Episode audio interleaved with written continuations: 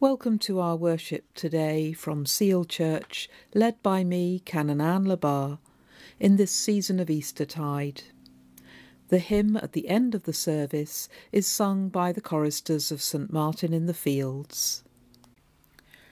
Grace, mercy, and peace from God our Father and the Lord Jesus Christ be with you. Alleluia, Christ is risen. He is risen indeed. Alleluia. Almighty God, to whom all hearts are open, all desires known, and from whom no secrets are hidden, cleanse the thoughts of our hearts by the inspiration of your Holy Spirit, that we may perfectly love you and worthily magnify your holy name, through Christ our Lord. Amen.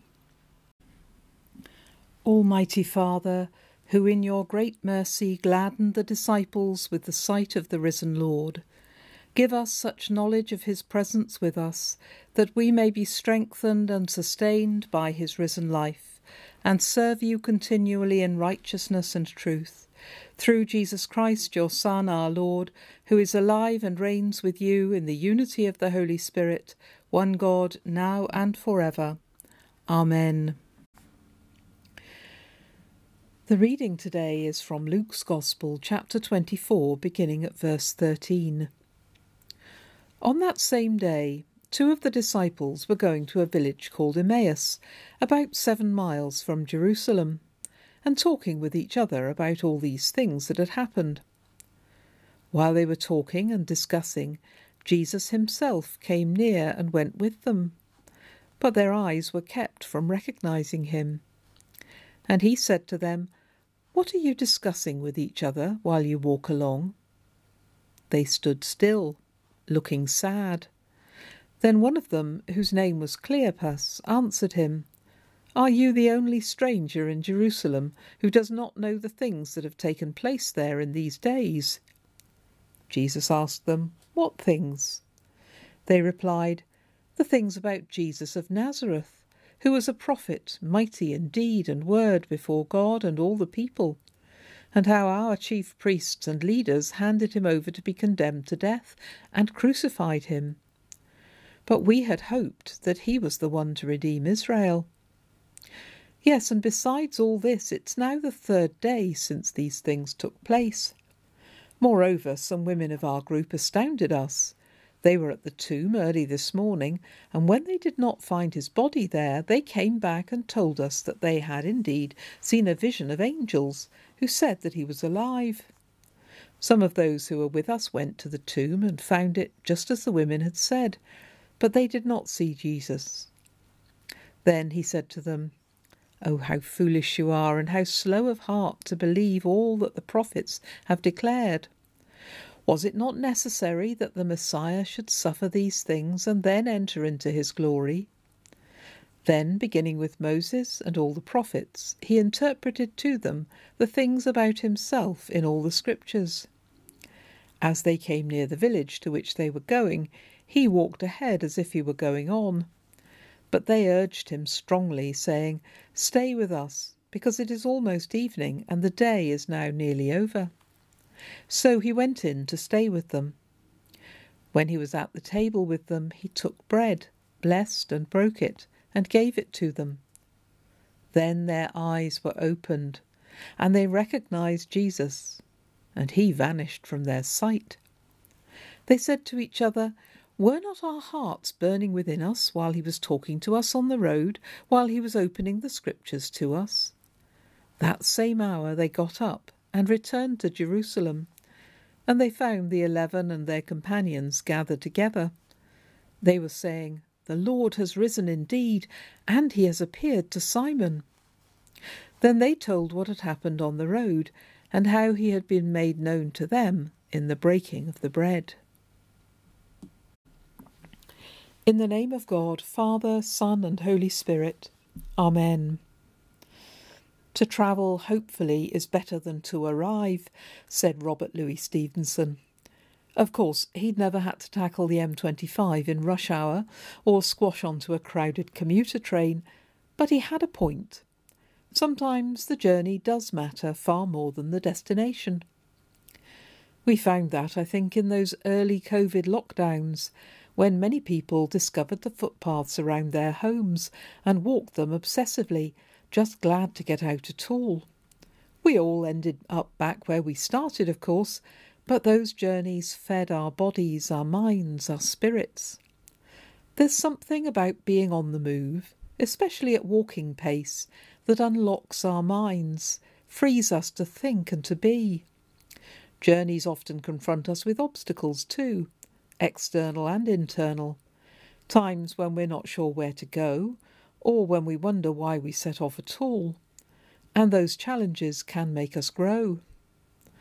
And journeys taken in company offer us the possibility of getting to know one another in different ways.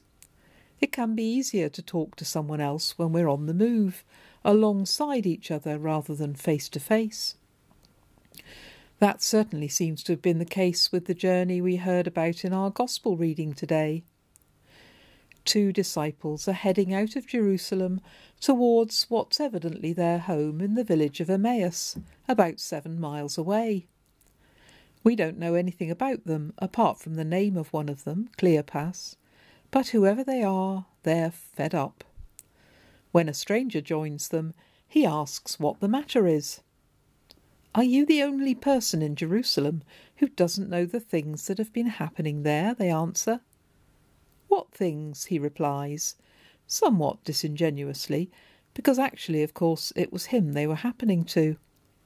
But he knows that they need to tell the story in their own words, and that's what they do as he walks along by their side, just listening. They tell him about the person they'd hoped would be the one who would redeem Israel, a certain Jesus of Nazareth, who they've just seen crucified. No wonder they're traumatized, we might think, but it turns out to be more complicated than that. Because they go on to say that some of the women in their group have said Jesus is alive again, and their story of an empty tomb has been confirmed. It isn't Jesus' death that's been the last straw for this pair of disciples, but the news that he might not be dead after all. It's as if they could cope with the despair and grief, but they can't cope with hope, with the possibility that the story isn't over, but is actually just beginning. Maybe you've been in that position yourself, knocked back by life one time too many past the point at which you feel you have the energy to try again. A new opportunity presents itself, but it feels like too much of a risk. People often get rather distracted in this story by the question of why the disciples don't recognize Jesus. Serious amounts of time have been wasted over the centuries trying to explain it away the precise angle of the sun in their eyes, the fact that they're walking side by side, and so on. But I don't think Luke means us to get hung up on the mechanics of all this. The fact is, they need this long walk with Jesus. They need this time. They need to say what they say and to listen as he opens up different possibilities for them. They need the rhythm of putting one foot in front of the other alongside this stranger. Whether they know it or not, they need to not recognize him, at least for a while. Still, seven miles is a long way, and seven miles in the wrong direction, away from where they need to be, is an even longer way. But sometimes this is how it has to be. The journey is more important than the destination. The metaphor of life as a journey is common in the Bible, of course. Psalm 23 is an obvious example. God as a shepherd who guides the flock through green pastures and still waters, along paths of righteousness, through dark valleys, and all the way home to the place where the table is spread, the house of the Lord, to dwell there forever. But we might also think of Abraham, told to go from his own native land to the new land God is giving him, or of Moses and the Israelites trekking round and round the wilderness on their way from Egypt to the promised land. And Jesus himself was almost constantly on the move too, travelling around Galilee and far beyond, going from village to village, town to town, sometimes across the Sea of Galilee in a boat, but often just walking, walking, walking, meeting people along the way. Often the most important conversations he has arise from what look like interruptions or diversions, chance meetings. A Samaritan woman at a well, or lepers who call out to him as he goes along. If he had a grand plan when he set out on his journeys, it isn't obvious. He just seems to set off and see what happens. And if it takes longer to get to where he's going because of those who needed him, then that's fine. That's what he's doing here, making a seven mile journey in the wrong direction before these despairing disciples are ready to recognize him, because that's how long it needs to take. When he breaks bread and the light dawns, their aching feet and their aching hearts are suddenly healed, and without a second thought they rush to retrace their steps, all seven miles of them, back to Jerusalem, to be part of what comes next. But it couldn't have happened without that first seven mile journey. This is a story which is very good news for all of us, because our journeys through life and through faith are rarely straightforward in my experience. Looking back, we might lament what looked like wrong turnings, blind alleys, long detours in our lives. Looking ahead, we often have no idea where we're going, or we feel paralysed by the prospect of making the wrong choice, taking the wrong route. Like the Israelites in the wilderness with Moses, it can take us forty years to make a journey that should logically have only taken a matter of weeks. We can hear the message of God's love over and over again, before something suddenly makes it real to us, before we realise that, yes, He means us too, He loves us too. We can recognise and applaud His call to others over and over again, before we realise that He's calling us too, that we have something to give, something to do that's ours and ours alone. And He never says, What took you so long? It doesn't make any difference to Him whether we're six or ninety six, He'll keep walking alongside us, down the wrong paths as well as the right ones, until we're ready to recognize His presence and to respond to it. The message of this story is that God doesn't just sit enthroned on a far distant heaven.